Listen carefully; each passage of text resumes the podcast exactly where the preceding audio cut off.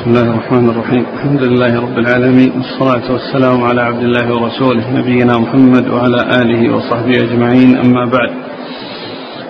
قال الإمام أبو عيسى الترمذي رحمه الله تعالى قال في جامعه في كتاب العلل: فأما من أقاب الإسناد وحفظه وغير اللفظ فإن هذا واسع عند أهل العلم إذا لم يتغير المعنى.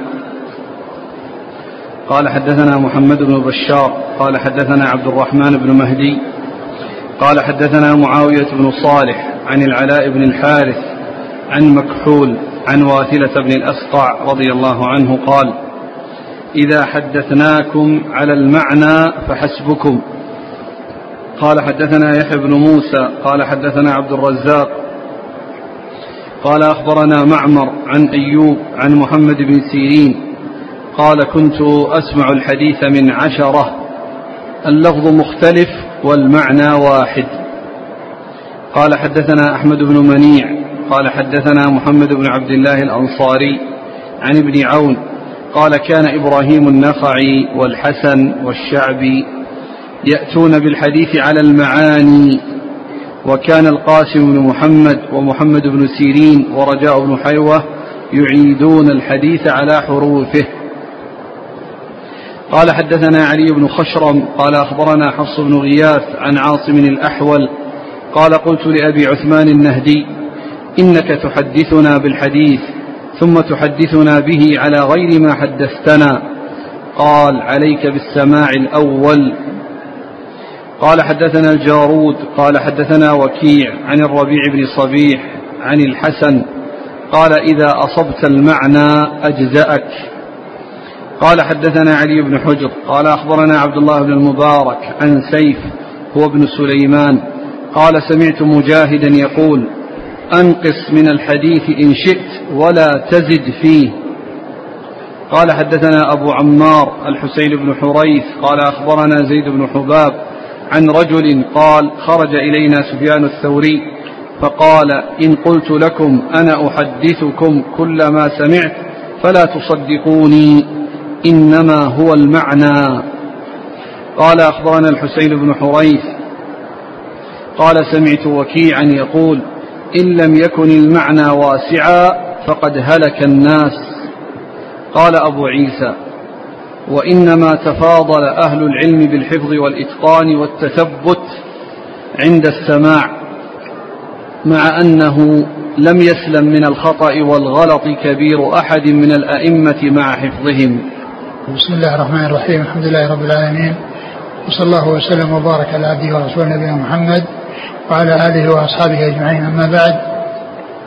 فهذه المسألة التي تكلم عليها الترمذي رحمه الله، وهي الرواية بالمعنى، هي من جملة مسائل علم المصطلح التي ليست مما اختص به جامعه، أي أنها ليست من المسائل المتعلقة بجامعه والتي فيها اصطلاح له، وإنما هي من المسائل العامة التي هي الرواية بالمعنى، هل تسوق أو لا تسوق.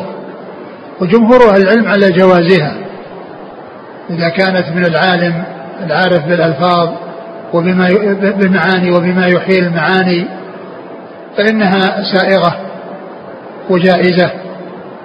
وبعض أهل العلم يرى عدم جوازها، وأن الواجب هو المحافظة على ألفاظ الرسول صلى الله عليه وسلم وأداؤها كما جاءت عنه وكما سمعت.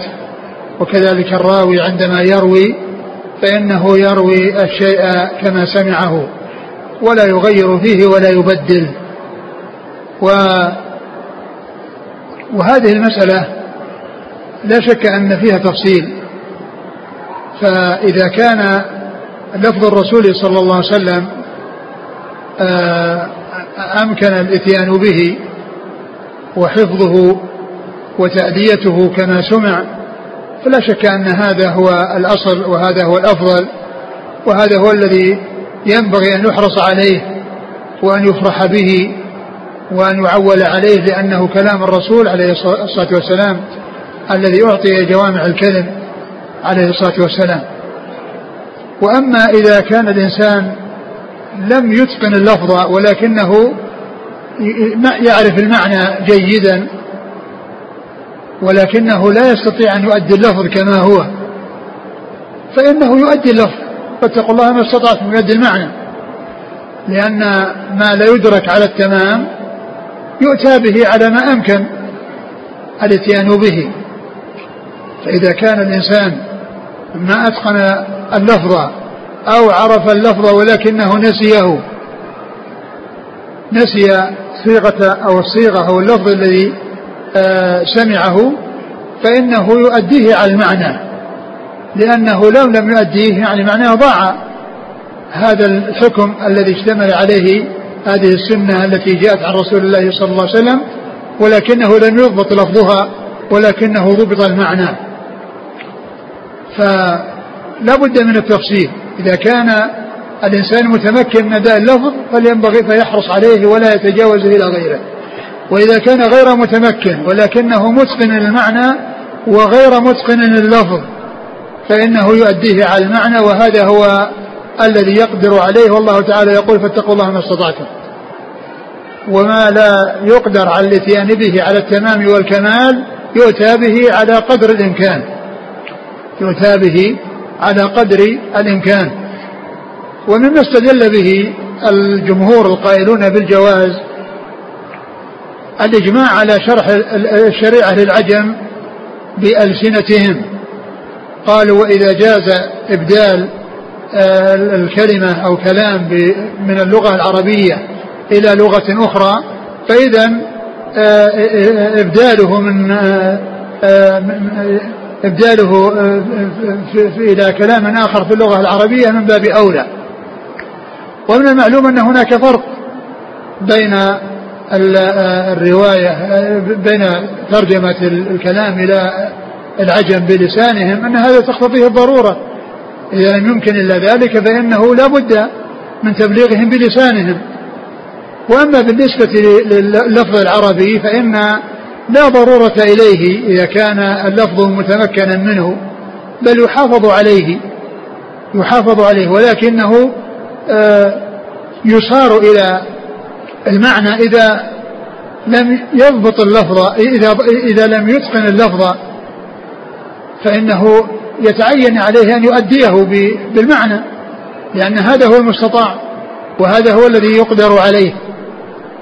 وعلى هذا فهذه المسألة التي هي مسألة الرواية بالمعنى في هذا التفصيل، وهذا هو الذي ينبغي أن يصار إليه، وهو ما كان متمكنا من لفظه فيؤدى كما سمع. وقد قال عليه الصلاة والسلام نضر الله امرأ سمع مقالتي فوعاها وأداها كما سمعها، فأداها كما سمعها فربما بلغ نوعا من سامع. وإذا كان لم يتقن اللفظ ولكنه متقن المعنى فيعبر عنه بالعبارة التي تؤديه. وقد كان أصحاب الرسول صلى الله عليه وسلم يحصل منهم الرواية بالمعنى، ولهذا يقولون أمرنا بكذا ونهينا عن كذا وأمر رسول الله بكذا ونهى عن كذا، فلم يأتوا باللفظ الذي قاله الرسول صلى الله عليه وسلم، وإنما أتوا بحكايته. فأمرنا بكذا نهينا عن كذا، أمر رسول الله صلى الله عليه وسلم بكذا نهى رسول الله عن كذا، هو من قبيل هذا، من قبيل الرواية بالمعنى. فهذا هو الكلام في هذه المسألة.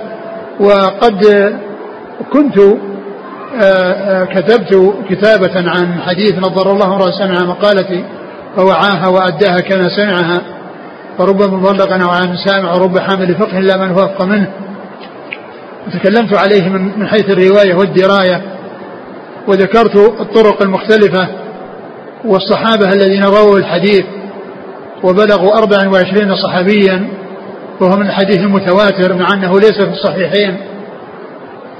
وتكلمت وذكرت فيه 12 مسألة من مسائل علم المصطلح وأصول الفقه، كلها يدل عليها هذا الحديث الذي نضر الله امرأ سمع مقالته. 12 مسألة من مسائل علم المصطلح وأصول الفقه وكلها يستدل بهذا الحديث عليها. هذا الحديث فيه دليل عليها، على هذه المسائل الاثنى عشر، ومنها مسألة الرواية بالمعنى، ومنها مسألة الرواية بالمعنى. وقد أحضرت الكتاب لنقرأ منه ما كتبته فيما يتعلق بالرواية بالمعنى. قال شيخنا حفظه الله تعالى، شوف المسائل الأول في آخر الفهرس، المسائل، اقرأ المسائل التي تتعلق بالمصطلح وأصول الفقه. الرواية بالمعنى، لا، أول عنوان ما يتضمنه الحديث من مباحث علمي مصطلح الحديث وأصول الفقه. نعم. ويشتمل على 12 مسألة. نعم. الرواية بالمعنى، اختصار الحديث، التواتر، الاحتجاج بخبر الواحد، رد الاحتجاج بالمرسل، عدم اشتراط الفقه في الراوي، أن العرض ليس بسماع، صحة سماع الصغير المميز، حجية الإجماع، كتابة الحديث، ما يعرف به ضبط الراوي، قبول رواية من لم يروي إلا حديثا واحدا أو حديثين. هذه 12 مسألة من مسائل علم مصطلح وأصول الفقه، وكلها هذا الحديث فيه دلالة عليها، في هذا الحديث دلالة عليها. وقد ذكرت الاستدلال بهذا الحديث عليها، ونسمع ما يتعلق بالرواية بالمعنى واختصار الحديث. نعم. المسألة الأولى الرواية بالمعنى.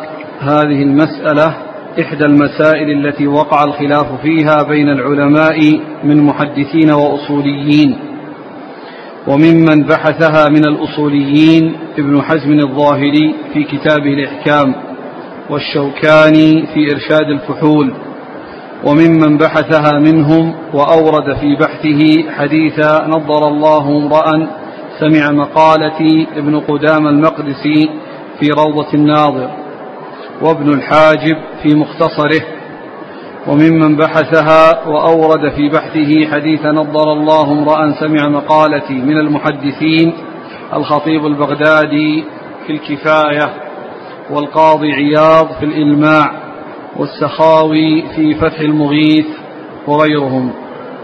وقد اختلف في هذه المسألة على أقوال عدة، ومحل الخلاف فيها صدور ذلك من العالم العارف بمدلولات الألفاظ وبما يحيل المعاني دون غيره. فذهب الجمهور من العلماء سلفا وخلفا إلى جوازها له، مستدلين على ذلك بأدلة، منها الإجماع على جواز شرح الشريعة للعجم بلسانهم.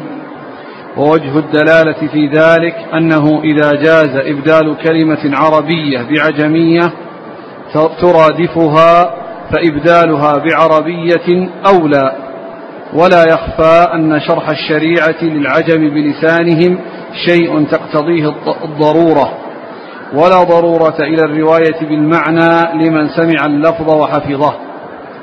وذهب جماعة من العلماء إلى اتباع اللفظ ومنع الرواية بالمعنى، منهم من الصحابة ابن عمر، وممن بعدهم القاسم بن محمد وابن سيرين ورجاء بن حيوة ومالك بن أنس وابن علية وعبد الوارث ويزيد بن زريع ووهيب وأحمد ويحيى، حكاه عنهم البغوي في شرح السنة. ومن أدلتهم حديث نضر الله امرأ سمع مقالتي فحفظها ووعاها وأداها كما سمعها. ويجيب الجمهور عن هذا الاستدلال بأن المقصود من إيراد اللفظ إنما هو المعنى، فلا يخرج من أداه عن كونه مؤديا كما سمع. قالوا وهذا الحديث نفسه فيه ما يدل على أنه مروي بالمعنى، لأنه حصل في واقعة معينة ومع ذلك روي بألفاظ مختلفة. وذهب بعض العلماء إلى جواز الرواية بالمعنى للصحابة دون غيرهم. وقد جزم بهذا ابن العربي في كتابه أحكام القرآن، معللا ذلك بأن الصحابة اجتمع فيهم أمران: كونهم جبلوا على الفصاحة والبلاغة وكونهم شاهدوا قول الرسول صلى الله عليه وسلم وفعله، فأفادتهم المشاهدة عقل المعنى جملة واستيفاء المقصد كله، وليس من أخبر كمن عاين وقال: ألا ترى أنهم يقولون في كل حديث أمر رسول الله صلى الله عليه وسلم بكذا، ونهى رسول الله صلى الله عليه وسلم عن كذا، ولا يذكرون لفظه، وكان ذلك خبرا صحيحا ونقلا لازما. وقال: وهذا لا ينبغي أن يستريب فيه منصف لبيانه. وقال في شرحه: حديث نضر الله امرأ سمع مقالتي في جامع الترمذي، من فوائد هذا الحديث تبليغه بلفظه لوجهين: أحدهما أنه قد ورد في بعض طرق الحديث فأداها كما سمعها، الثاني أنه إذا أداها كما فهمها أسقط الاجتهاد عمن يأتي بعد ذلك، وزالت فائدة الحديث في قوله: فرب مبلغ أو عام سامع، وقوله: رب حامل فقه إلى من هو أفقه منه. وهذا بيان بالغ في أن نقل الحديث على المعنى لا يجوز، وإن اعتقد الناقل فيه أنه لم يحدث منه معنى فإنه اجتهاد منه وقطع بما قال صلى الله عليه وسلم، وهذا يفيد التعميم بالمنع عنده. وذهب ابن حزم في كتاب الإحكام إلى التفريق بين الرواية والاحتجاج بمعنى الحديث عند الإفتاء أو المذاكرة، فيجوز له إذا تثبت فيه وعرف معناه يقينا أن يفتي بمعناه وموجبه، أو يناظر فيحتج بمعناه وموجبه، فيقول: حكم رسول الله صلى الله عليه وسلم بكذا، وأمر بكذا، وأباح كذا، ونهى عن كذا، وحرم كذا. وكذلك القول فيما جاء من الحكم في القرآن ولا فرق. وقال: وهذا لا خلاف فيه من أحد أنه مباح. وأما من حدث وأسند القول إلى رسول الله صلى الله عليه وسلم وقصد التبليغ لما بلغه عن النبي صلى الله عليه وسلم فلا يحل له إلا أن يتحرى الألفاظ كما سمعها، لا يبدل حرفا مكان آخر.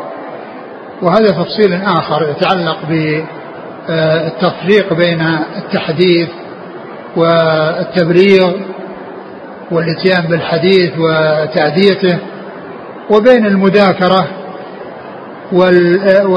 والإفتاء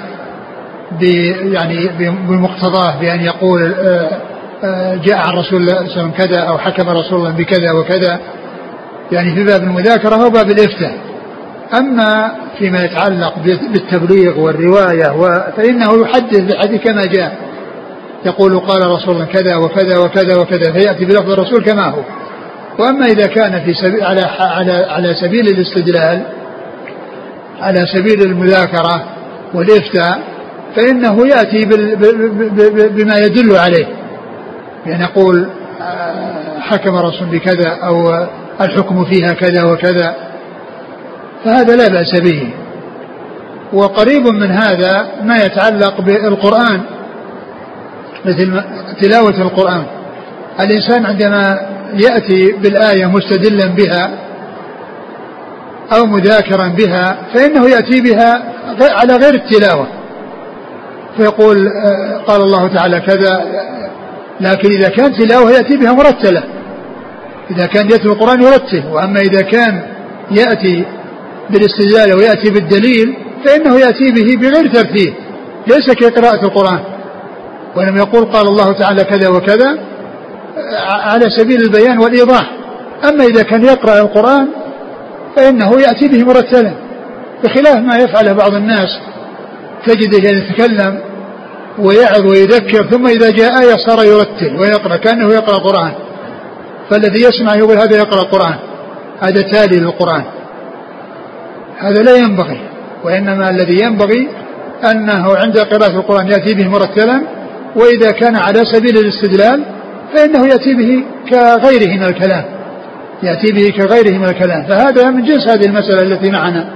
إذا كان في مقام الرواية والتحديث يأتي به كما جاء الرسول صلى الله عليه وسلم، وإذا كان على سبيل المذاكرة وعلى سبيل الإفتاء والإخبار بما يقتضيه فإنه لا بأس أن يأتي به يعني بدون يعني ليس عن لفظ، إنما يأتي به بالمعنى. نعم. يقول: وأما من حدث وأسند القول إلى رسول الله صلى الله عليه وسلم وقصد التبليغ لما بلغه عن النبي صلى الله عليه وسلم فلا يحل له إلا أن يتحرى الفاظ كما سمعها، لا يبدل حرفا مكان آخر وإن كان معناهما واحدا، ولا يقدم حرفا ولا يؤخر آخر، وكذلك من قصد تلاوة آية أو تعلمها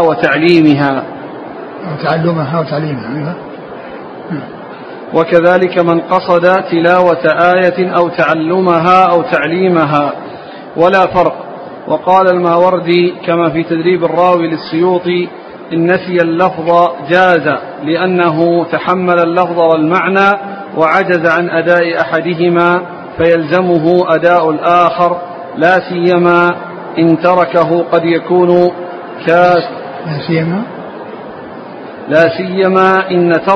قد يكون كتما للأحكام، فإن لم ينسه لم يجز أن يورده بغيره، لأن في كلامه صلى الله عليه وسلم من الفصاحة ما ليس في غيره. والعجب أن هناك قولا نقله السيوطي يقابل هذا القول، هو الجواز لمن يحفظ ليتمكن من التصرف فيه دون من نسيه. وفي المسألة أقوال أخر أشهرها ما ذكرته. والذي تميل إليه النفس ويرتاح له القلب أن لفظ الرسول صلى الله عليه وسلم يستمسك بغرزه إذا ظفر به ويعض بالنواجد عليه وتعقد الخناصر عليه، فلا يبدل بغيره عند الرواية، بل يؤديه من بلغه كما سمعه. أما في مقام المذاكرة والاحتجاج والإفتاء فلا مانع من ذكره بمعناه، لأن المقام ليس مقام تبليغ وتحديث. ولهذا كان بعض الأئمة كابن مهدي وأبي زرعة الرازي يمنعون أن يحمل عنهم في حال المذاكرة شيء. وكذلك من نسي اللفظ وعرف المعنى لا مانع من الرواية بالمعنى، بل يجب ذلك عليه إذا لم يستطع سواه. وقد قال الله تعالى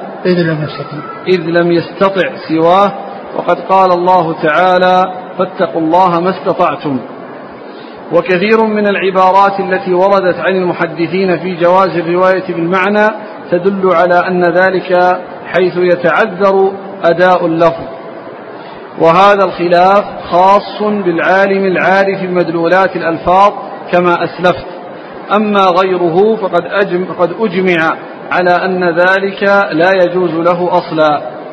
والذين قالوا بالرواية بالمعنى لا خلاف بينهم أن الأولى إيراد لفظ الرسول صلى الله عليه وسلم دون التصرف فيه، فهو مع جوازه لديهم خلاف الأولى عندهم. وليس من محل الخلاف في هذه المسألة الألفاظ المتعبد بذكرها كالأذان والتشهد وغير ذلك، فذلك مما اتفق على منع روايته بالمعنى.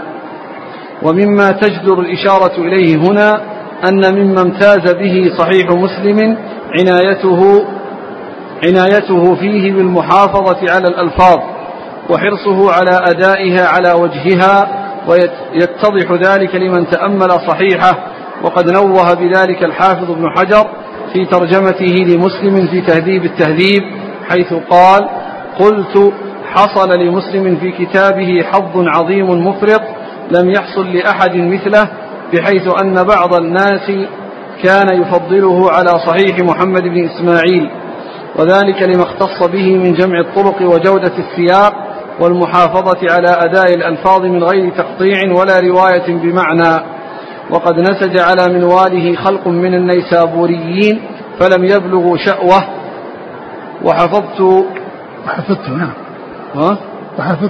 وحفظت منهم أكثر من 20 إماما ممن صنف المستخرج على مسلم، فسبحان المعطي الوهاب. انتهى. طيب. اختصار الحديث. المسألة الثانية اختصار الحديث. اختصار الحديث هو الاقتصار على رواية بعضه دون بعض، وقد اختلف في ذلك على أقوال لخصها ابن الصلاح في كتابه علوم الحديث فقال: اختلف أهل العلم فيه، فمنهم من منع من ذلك مطلقا بناء على القول بالمنع من النقل بالمعنى مطلقا، ومنهم من منع ذلك مع تجويزه النقل بالمعنى إذا لم يكن قد رواه على التمام مرة أخرى ولم يعلم أن غيره قد رواه على التمام، ومنهم من جوز ذلك وأطلق ولم يفصل، ثم أفصح عن اختياره بقوله: والصحيح التفصيل، وأنه يجوز ذلك من العالم العارف إذا كان ما تركه متميزا عما نقله غير متعلق به، بحيث لا يختل البيان ولا تختلف الدلالة فيما نقله بترك ما تركه، فهذا ينبغي أن يجوز وإن لم يجز النقل بالمعنى، لأن الذي نقله والذي تركه والحالة هذه بمنزلة خبرين منفصلين في أمرين لا تعلق لأحدهما بالآخر. ثم قيد هذا الجواز بما إذا كان الراوي رفيع المنزلة بحيث لا يتطرق إليه في ذلك تهمة، فأما إذا لم يكن كذلك وجب عليه دفع التهمة عن نفسه. وحديث نضر الله امرأ سمع مقالتي استدل به من قال بالجواز ومن قال بالمنع، وقد ذكر ذلك الحافظ أبو بكر الخطيب في كتابه الكفاية قال: ومن الحجة لمن ذهب هذا المذهب يشير إلى جواز النقصان من الحديث قول النبي صلى الله عليه وسلم: نضر الله امرأ سمع مقالتي فلم يزد فيها. قالوا: وهذا يدل على أن النقصان منها جائز، إذ لو لم يكن كذلك لذكره كما ذكر الزيادة. وقال: وقد قال كثير ممن منع نقل الحديث على المعنى أن رواية الحديث على النقصان والحذف لبعض متنه غير جائزة، لأنها تقطع الخبر وتغيره فيؤدي ذلك إلى إبطال معناه وإحالته. وكان بعضهم لا يستجيز أن يحذف منه حرفا واحدا، واختار الخطيب التفصيل في هذه المسألة كالذي تقدم نقله عن ابن الصلاح، وقال: وعلى هذا الوجه يحمل قول من قال لا يحل اختصار الحديث. ثم نقل بإسناده إلى الخليل بن أحمد أنه قال: لا يحل اختصار الحديث، لأن النبي صلى الله عليه وسلم قال: رحم الله امرأ سمع مقالتي فأداها كما سمعها، فمن اختصر لم يفهم المبلغ معنى الحديث.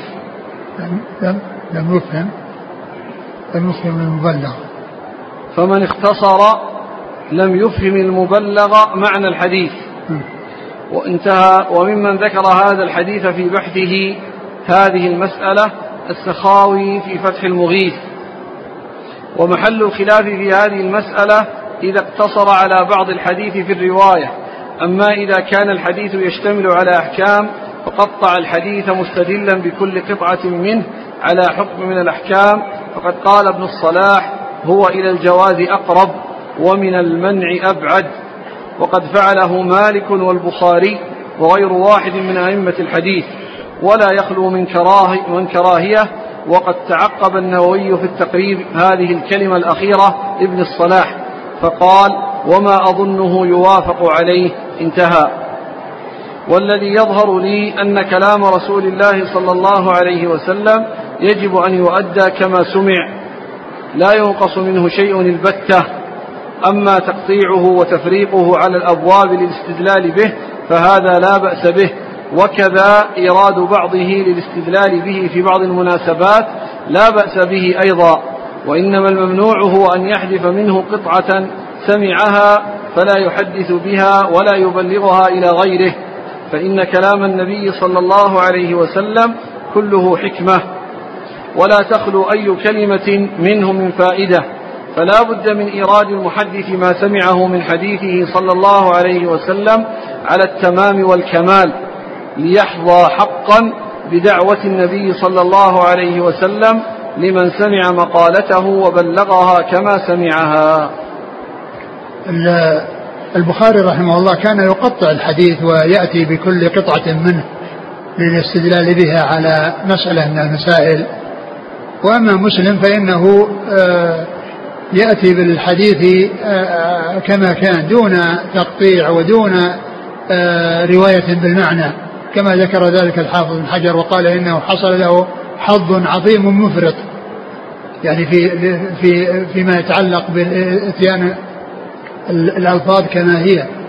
ومما يبين هذا أول حديث في صحيح مسلم هو حديث جبريل الطويل، فإن مسلم رحمه الله أورده من أجل الاستدلال بالإيمان بالقدر، لأنه لما جاء أناس من العراق وقالوا أنه ظهر قبلنا أناس يتقفرون العلم ويقولون لا قدر، فيعني قال أخبرهم بأنهم براء مني وأنا بريء منهم. ثم قال والذي يحلف به عبد الله بن عمر لا يؤمن أحدهم حتى يؤمن بالقدر. ثم قال حدثني أبي عمر بن الخطاب، ثم ساق الحديث بطوله من أجل وتؤمن بالقدر خيره وشره، من أجل وتؤمن بالقدر خيره وشره، أتى بالحديث بطوله فلم يقطعه ولم يأتي بمحل الشاهد يعني منه وهو الإيمان بالقدر. فهذا من أمثلة صنيع الإمام مسلم رحمه الله في ترتيبه وتنظيمه ومحافظته على الألفاظ ووضعه الأحاديث في الأماكن المناسبة وفي الموضع المناسب. ولهذا بعض أهل العلم يفضله على صحيح البخاري لكن من ناحية التنظيم والترتيب والمحافظة على الألفاظ، ولهذا يقول الشاعر تنازع قوم في البخاري ومسلم لدي وقالوا أي ذين تقدموا، فقلت لقد فاق البخاري صحة كما فاق في حسن الصناعة مسلم، كما فاق في حسن الصناعة مسلم، لأن مسلم من ناحية التنظيم والترتيب والمحافظة على الألفاظ متميز بهذا رحمه الله. نعم نقرأ، نرجع إلى كلام الترمذي، نعيد أول. أيه. قال فأما من أقام الإسناد وحفظه وغير اللفظ فإن هذا واسع عند أهل العلم إذا لم يتغير المعنى. قال حدثنا محمد، هذا الكلام يعني هو المدخل إلى الرواية بالمعنى. يقول من حفظ اللفظ وأدى المعنى فهذا باب واسع، يعني الأمر في ذلك واسع، وهذا هو الذي حصل، لأن الأحاديث يعني كما هو معلوم الحديث الواحد في واقعة معينة يروى بألفاظ متعددة، والسبب في ذلك هو الرواية بالمعنى، الرواية بالمعنى. وقد عرفنا أن الرواية بالمعنى إذا لم يمكن الحصول على اللفظ وحفظ اللفظ وضبطه فإنه لا بد من الاتيان بالمعنى، وإلا فإنه تضيع السنن، يعني تضيع السنن. قال هذا باب واسع، الأمر في ذلك واسع لا يضيق فيه. نعم. قال حدثنا محمد بن بشار قال حدثنا عبد الرحمن بن مهدي قال حدثنا معاوية بن صالح عن العلاء بن الحارث عن مكحول عن واثلة بن الأسقع رضي الله عنه قال إذا حدثناكم على المعنى فحسبكم. هذا كلام الصحابي رضي الله عنه، إذا حدثناكم على المعنى فحسبكم، يعني معناها أنهم يحدثون على المعنى.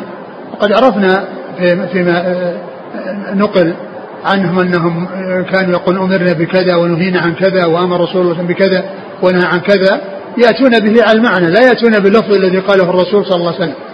الرسول يقول لا تفعلوا كذا وكذا أو افعلوا كذا وكذا، فيأتي يقول أمرنا بكذا ونهينا عن كذا، يعني والرسول صلى الله عليه وسلم قال لا تفعلوا افعلوا، وهو أتى به قال أمرنا بكذا ونهينا عن كذا، أمر رسول بكذا نهى رسول الله صلى الله عليه وسلم كذا، ما قال قال رسول الله صلى الله عليه وسلم لا تفعلوا كذا، الذي هو لفظ الرسول صلى الله عليه وسلم.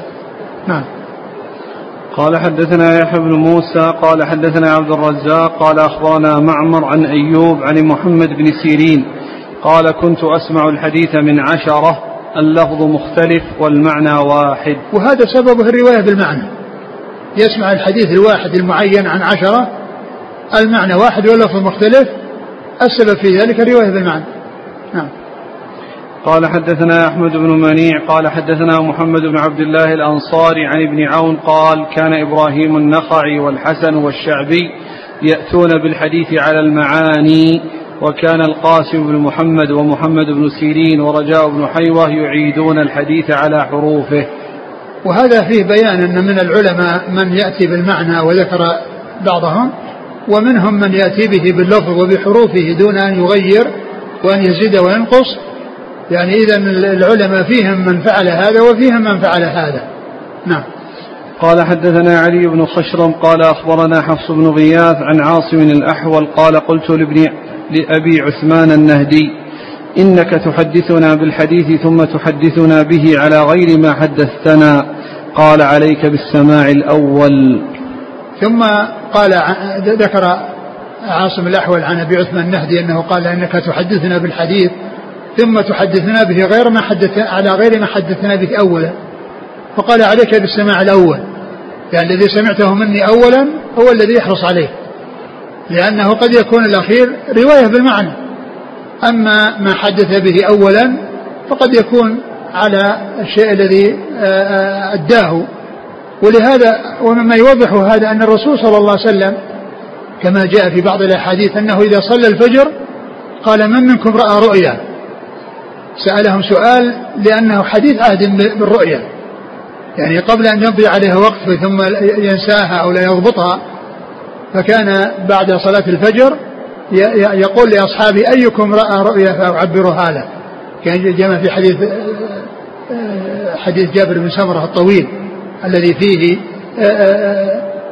الرؤيا التي بينها رؤيا الرسول التي بينها، فكونه صلى الله عليه وسلم يقول لهم بعد صلاة الفجر أيكم رأى، يعني مناه أن حديث عهد بالنوم وحديث عهد بالليل أقرب شيء إلى الليل، فيكون الإنسان يحدث بالشيء أو يخبر بالشيء في وقت قريب من حصول الرؤيا، لأنه بذلك يكون أضبط لها ممن لو مضى عليها مدة. وهكذا كلام أبي عثمان النهدي، لأنه قال عليك بالسمع الأول، الذي سمعته مني أولا هو الذي احرص عليه،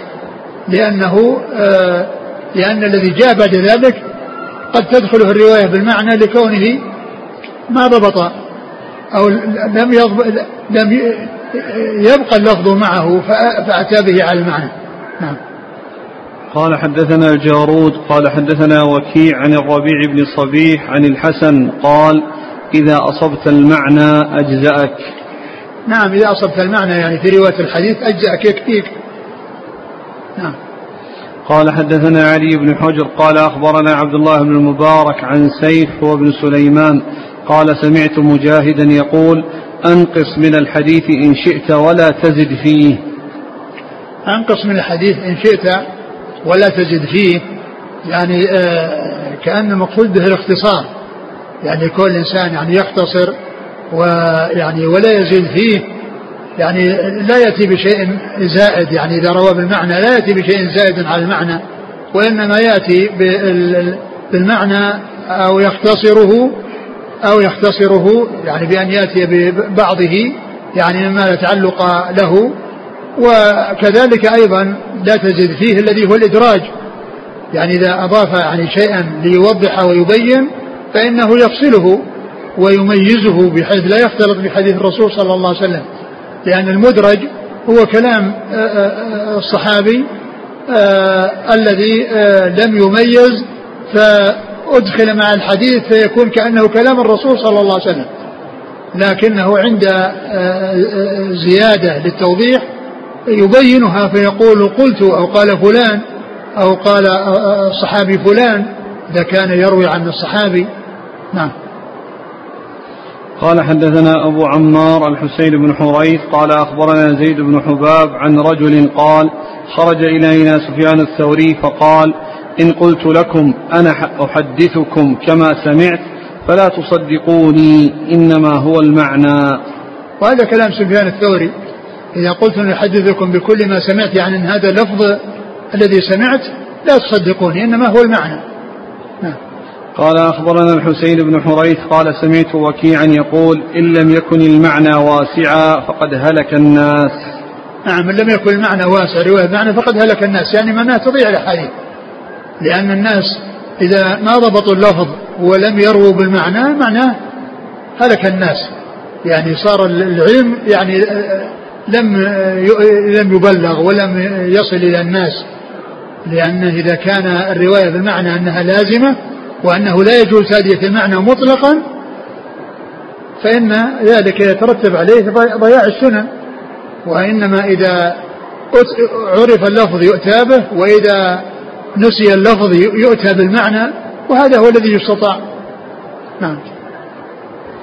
قال أبو عيسى وإنما تفاضل أهل العلم بالحفظ والإتقان والتثبت عند السماع, مع أنه لم يسلم من الخطأ والغلط كبير أحد من الأئمة مع حفظهم. هذه مسألة أخرى تتعلق بالمفاضلة بين العلماء وأيهم أتقن وأي هذا أتقن ولهذا لماذا صار هذا أتقن من فلان وهذا أحفظ من فلان, هذه مسألة أخرى يعني نتكلم عليها إن شاء الله في الدرس القادم ونشوف كلام ابن رجب على الرواية بالمعنى 145.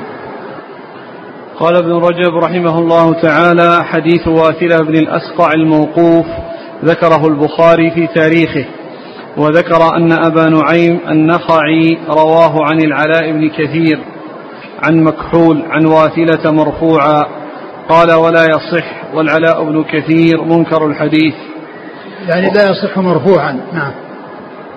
ومقصود الترمذي رحمه الله بهذا الفصل الذي ذكره ها هنا أن من أقام الأسانيد وحفظها وغير المتون تغييرا لا يغير المعنى أنه حافظ ثقة يعتبر بحديثه, وبنى ذلك على أن رواية الحديث بالمعنى جائزة, وحكاه عن أهل العلم وكلامه يشعر بأنه إجماع وليس كذلك, بل هو قول كثير من العلماء, ونص عليه أحمد وقال ما زال الحفاظ يحدثون بالمعنى, وإنما يجوز ذلك لمن هو عالم بلغات العرب. وكلام الترمذي رحمه الله يعني الذي مر وسمعناه فيه الأثر الذي ذكر فيه جماعة رأوا الرواية بالمعنى وجماعة رأوا المحافظة على الألفاظ وأنهم يأتون بها كما كانت دون تغيير.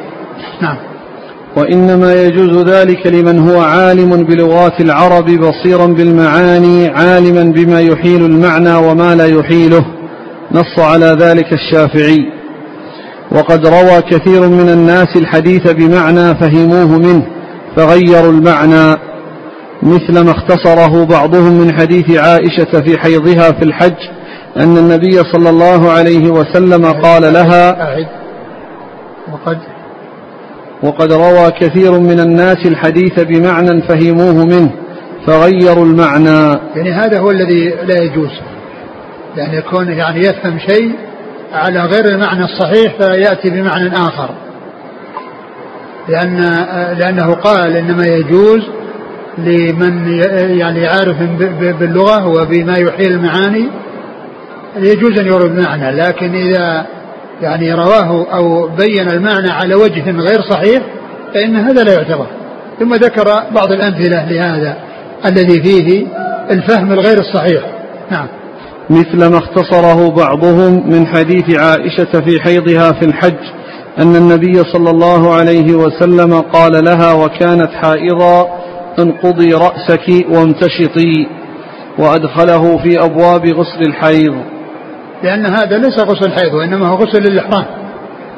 الرسول لما كانت حاضت عائشة والحيض عليها وضاق عليها الوقت ولم تؤدي العمرة وهي متمتعة فالناس ذهبوا للحج وهي لم تمكن الاتيان العمرة أمرها بأن تدخل الحج العمرة وتكون قارنة, وأمرها أن تغتسل يعني وتنقض يعني شعرها وتغتسل يعني للإحرام أو للإحرام بالحج الذي تضيفه إلى العمرة, فتكون بذلك قارنة بعد أن كانت متمتعة. نعم. وقد أنكر أحمد ذلك على من فعله لأنه يخل بالمعنى, فإن هذا لم تؤمر به في الغسل من الحيض عند انقطاعه, بل في غسل الحائض إذا أرادت الإحرام وهي حائض. وروى بعضهم حديث إذا قرأ يعني الإمام فأنصتوا بما فهمه من المعنى, فقال إذا قرأ الإمام ولا الضالين فأنصتوا, فحمله على فراغه من القراءة لا على شروعه فيها. يعني معناها الإمام إذا كان يقرأ وبدأ في القراءة هو الذي يسكت وينصت وليس عند الفراغ. نعم. وروى بعضهم حديث كنا نؤديه على عهد النبي صلى الله عليه وسلم يريد زكاة الفطر فصح فنؤديه, فقال نورثه, ثم فسره من عنده فقال يعني الجد. الجد يعني راح من زكاة فطر إلى توريث جد. نعم. كل هذا تصرف سيء لا يجوز مثله, فأما الرواية بلفظ آخر لا يختل به المعنى فهو الذي ذكر الترمذي جوازه عند أهل العلم, وذكره عمن ذكره من السلف. وروي عن الحسن أنه استدل لذلك بأن الله يقص قصص القرون السالفة بغير لغاتها. وروى قتادة عن زرارة بن أوفى يعني قال الأمم السالفة يعني كلامهم بلغاتهم, والله عز وجل قصه باللغة العربية, يعني ليس هذا الذي موجود يعني في كلام الأمم السابقة أن هذا هو نفس اللفظ, وإنما هو المعنى, الذي مضاف إليه معنى. وأما هذا اللفظ فهو يعني كلام الله عز وجل ذاكرا كلام أولئك بهذه اللغة. نعم. وروى قتادة عن زرارة بن أوفى قال لقيت عدة من أصحاب النبي صلى الله عليه وسلم فاختلفوا علي في اللفظ واجتمعوا في المعنى. يعني معناه أن الصحابة رضي الله عنهم اتفقوا على أنهم أدوا بالمعنى, وأما اللفظ اختلفوا, مثل ما مر عن أحد العلماء أنه قال أسمع الحديث من 10, اللفظ مختلف والمعنى واحد. وقد روي إجازة ذلك أيضا عن عائشة وأبي سعيد الخدري وابن عباس, وفي أسانيدها نظر. وروي معناه عن ابن مسعود وأبي الدرداء وأنس أنهم كانوا يحدثون عن النبي صلى الله عليه وسلم ثم يقولون أو نحو هذا أو شبهه. هذا يبين أنهم رووا بالمعنى, لأنه يعني تجد الصحابي يقول وحدث فيقول قال كذا أو نحو ذلك أو كما قال رسول الله صلى الله عليه وسلم كذا. أنس بن مالك رضي الله عنه حدث بحديث وهو موجود في أول في كتاب السنة في مقدمة ابن ماجه الذي هو السنة, ذكر فيه قال أو كما قال صلى الله عليه وسلم, بعدما فرغ من ذكر الحديث قال أو كما قال صلى الله عليه وسلم. يعني معناه أن اللفظ إنما هو ليس باللفظ وإنما هو بالمعنى. نعم. وكان يقول أنس أو كما قال, وهذا موجود في سنن ابن ماجه في كتاب السنة في أول الكتاب. نعم. وهو أيضا قول عبد بن دينار وابن أبي نجيح وعمر بن مرة وجعفر بن محمد وحماد بن زيد ويحيى بن سعيد ويزيد بن هارون وابن عيينة وأبي زرعة, وحكي عن أكثر الفقهاء وروي فيه أحاديث مرفوعة لا يصح شيء منها. يعني هذا عدد من العلماء الذين قالوا بالرواية بالمعنى وبصحة الرواية بالمعنى. وكان ابن عمر رضي الله عنهما يشدد في اتباع لفظ الحديث وينهى عن تغيير شيء منه, وكذلك محمد بن سيرين والقاسم. وهذا جاء عن ابن عمر رضي الله عنه في صحيح مسلم في حديث بني الإسلام على خمس, فإنه روي عنه أو جاء عنه بألفاظ متعددة من ناحية تقديم الصوم على الحج أو الحج على الصوم. والبخاري رحمه الله أورد الحديث في أول كتاب الإيمان وحج البيت وصوم رمضان, وحج البيت وصوم رمضان, وبنى على ذلك ترتيب الكتب, فقدم الحج على الصيام بناء على هذا الحديث الذي أورده في كتاب الإيمان. البخاري رحمه الله لما أورد حديث بني الإسلام على خمس, شهادة لا إله إلا الله وأن محمد رسول الله وإقام الصلاة وإيتاء الزكاة وحج البيت وصوم رمضان, ذكر الكتب على هذا الترتيب, فأخر كتاب الصيام عن كتاب الحج في صحيحه بناء على هذا الذي أورده.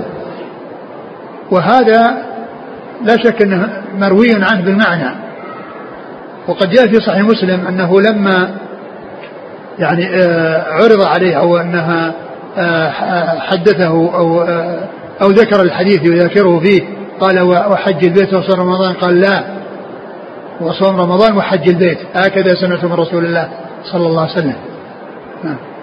وكان ابن عمر رضي الله عنهما يتشدد في اتباع لفظ الحديث وينهى عن تغيير شيء منه, وكذلك محمد بن سيرين والقاسم بن محمد ورجاء بن حيوة, وهو قول مالك في حديث النبي صلى الله عليه وسلم خاصة دون حديث غيره.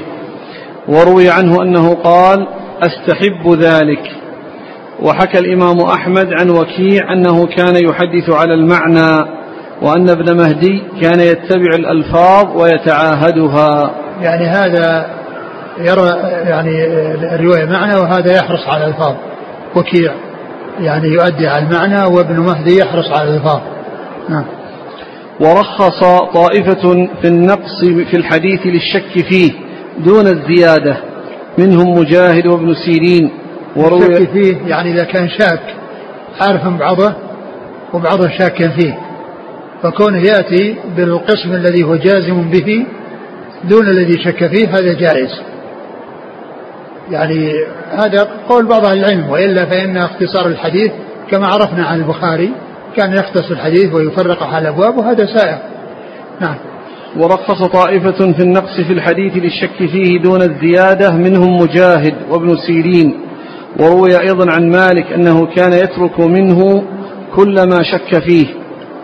وقد قال ابن حبان في أوائل كتاب الضعفاء الثقة الحافظ إذا حدث من حفظه وليس بفقيه لا يجوز عندي الاحتجاج بخبره, لأن الحفاظ الذين رأيناهم أكثرهم كانوا يحفظون الطرق والأسانيد دون المتون, ولقد كنا نجالسهم برهة من دهرنا على المذاكرة, ولا أراهم يذكرون من متن الخبر إلا كلمة واحدة يشيرون إليها, وما رأيت على أديم الأرض من كان يحسن صناعة السنن ويحفظ الصحاح بألفاظها ويقوم بزيادة كل لفظة زاد في الخبر ثقة حتى كأن السنن نصب عينيه, إلا محمد بن إسحاق بن خزيمة فقط. شيخ بن حبان يعني يثني عليه بأنه يعني يحافظ على الألفاظ, وأنه يعني يتقن, وأنه ما رأى فوق أديم الأرض يعني أحد أمكن منه في هذا الشيء, وهو شيخه. نعم. فإذا كان الثقة الحافظ لم يكن بفقيه وحدث من حفظه ربما قلب المتن وغير المعنى حتى يذهب الخبر عن معنى ما جاء فيه ويقلبه إلى شيء ليس منه وهو لا يعلم, فلا يجوز عندي الاحتجاج بخبر من هذا نعته إلا أن يحدث من كتاب أو يوافق الثقات فيما يرويه من متون الأخبار, لأن الكتاب فيه يعني ضبط اللفظ, بخلاف الحفظ في الصدر فإنه يحصل معه نسيان ويحصل معه عدم إتقان مع مضي الوقت, هكذا يحصل لبعض أهل العلم, وبعضهم يمضي الوقت الطويل ويحدث به في الآخر كما حدث به بالأول, يحدث به في آخر الأمر كما يحدث به في أول الأمر. نعم. وفيما ذكره نظر, وما أظنه سبق إليه, ولو فتح هذا الباب لم يحتج بحديث انفرد به عامة حفاظ المحدثين كالأعمش وغيره ولا قائل بذلك. اللهم إلا أن يعرف من أحد أنه كان لا يقيم متون الأحاديث فيتوقف حينئذ في من فرد به، فأما مجرد هذا الظن في من ظهر حفظه وإتقانه فلا يكفي في رد حديثه، والله أعلم. انتهى تفاضل أهل العلم. انتهى. والله تعالى أعلم، وصلى الله وسلم وبارك على عبده ورسوله محمد وعلى آله وأصحابه أجمعين. جزاكم الله خيرا وبارك الله فيكم، ألهمكم الله الصواب ووفقكم للحق، ونفعنا الله بما سمعنا، غفر الله لنا ولكم وللمسلمين أجمعين، آمين. يقول السائل: شيخنا الفاضل وفقكم الله تعالى، قد ورد في بعض الأحاديث التي ورد فيها الأذكار والأدعية اختلاف في الألفاظ، مثل دعاء التعوذ من 4 في التشهد وأدعية الصباح والمساء، ومن ذلك الدعاء: اللهم عالم الغيب والشهادة فاطر السماوات والأرض رب كل شيء ومليكه، ففيما ذكر اختلاف يسير في الألفاظ، فما توجيه ذلك؟ هو لا شك أنها يعني أنها حصل فيه اختلاف وتفاوت من ناحية التأدية، من ناحية التأدية، ومعلوم أن الأدعية ليست مما يروى بالمعنى، ولكنه قد يضطر إلى ذلك، قد يضطر إلى ذلك، ولهذا يحصل التغيير في بعض الألفاظ. التفاوت الذي يكون في الأدعية قد يكون في التقديم والتأخير، تقديم يعني جملة على جملة أو شيء على شيء، وقد يكون بزيادة كلمة أو نقص كلمة أو إبدال كلمة بكلمة، وقد يكون ذلك حصل من الرسول صلى الله عليه وسلم في أوقات مختلفة، وأن كل أدى كما سمع، وقد يكون قاله في وقت واحد ولكن تفاوتت الألفاظ بناء على أن بعضهم لم يتقن اللفظ فأتى بكلمة مكان كلمة وما إلى ذلك. وقد جاء عن النبي صلى الله عليه وسلم ما يدل على المحافظة على الألفاظ في الدعاء، كما جاء في الحديث الذي فيه: آخر همت بكتابك الذي أنزلت وبرسولك الذي أرسلت وبنبيك الذي أرسلت. لما عاد الصحابي الدعاء على الرسول صلى الله عليه وسلم وقاله وقال: ورسولك الذي أرسلت، الرسول صلى الله عليه وسلم قال: لا، ونبيك الذي أرسلت. يعني ذكر اللفظ الذي قاله عليه الصلاة والسلام، وأنه يعني اللفظ الذي قاله نبيك الذي أرسلت. والصحابي لما عاده قال: ورسولك الذي أرسلت، قال: لا، ونبيك الذي أرسلت. نعم.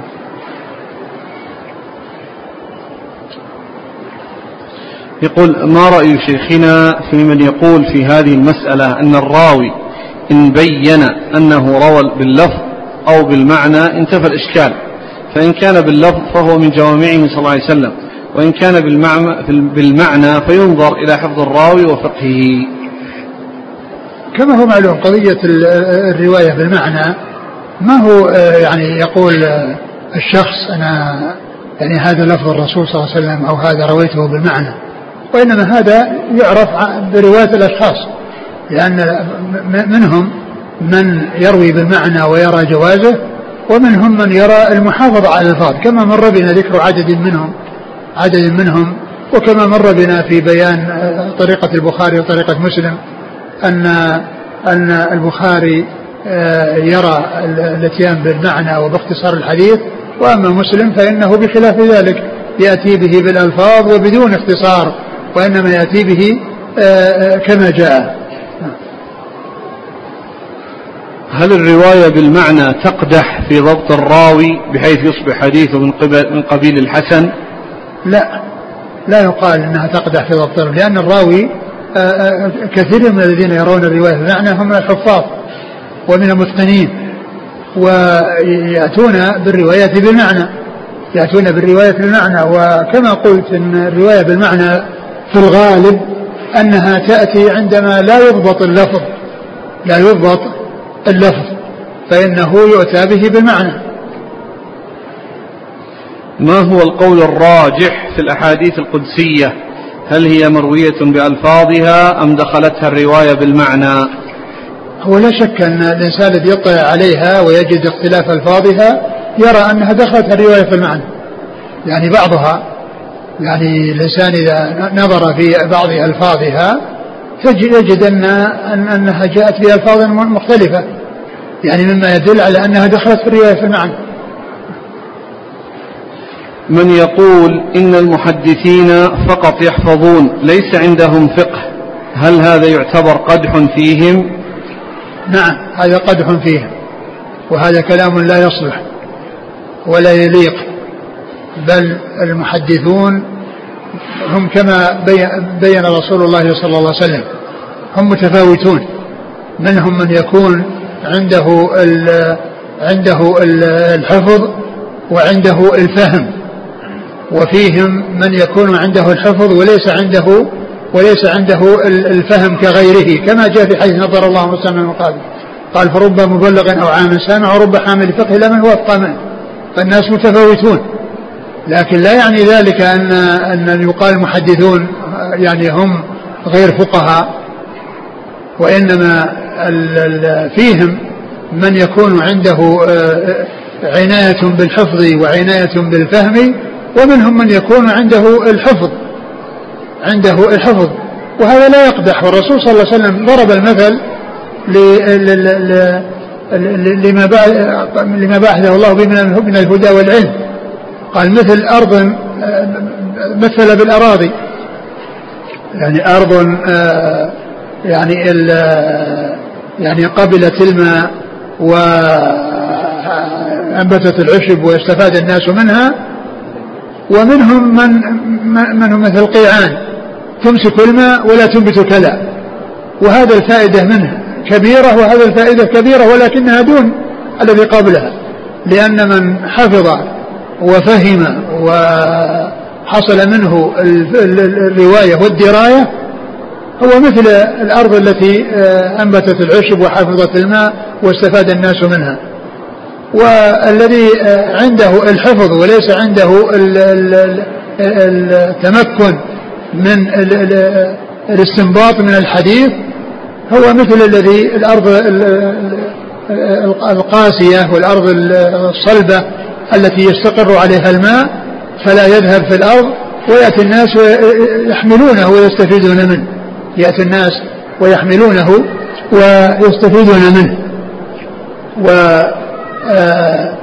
والعلماء كما هو معلوم متفاوتون, لكن لا يقال ان المحدثين غير فقهاء, بل المحدثون فيهم من هو متمكن في الفقه ومن هو دونه. ولهذا تجد ان بعض العلماء عندما ياتي للحديث الواحد يعني ويستخرج منه فوائد, هذا يطلع منه 20 فائده وهذا يطلع منه 5 فوائد او 6 فوائد على حسب التفاوت في الاستنباط.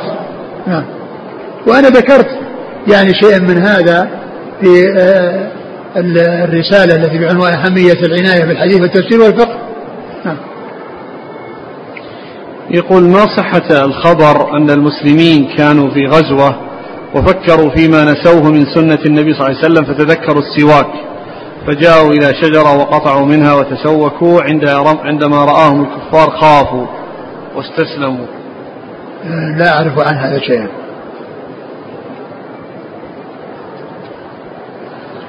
يقول رجل يريد أن يعتمر عن أخته المتوفاة مع العلم أنها كانت ناوية للعمرة قبل الوفاة وهي غير متزوجة, فهل له أن يعتمر عنها؟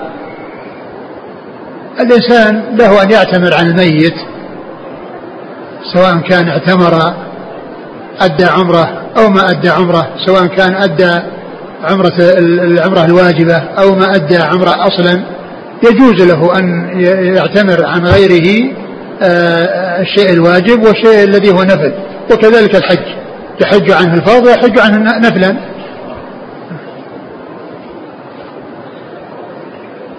يقول ما الجواب عما ذكره ابن القيم في كتاب الروح فيما يتعلق بمسألة إهداء الثواب للميت في أي عمل صالح, وهل رجع عن هذا القول؟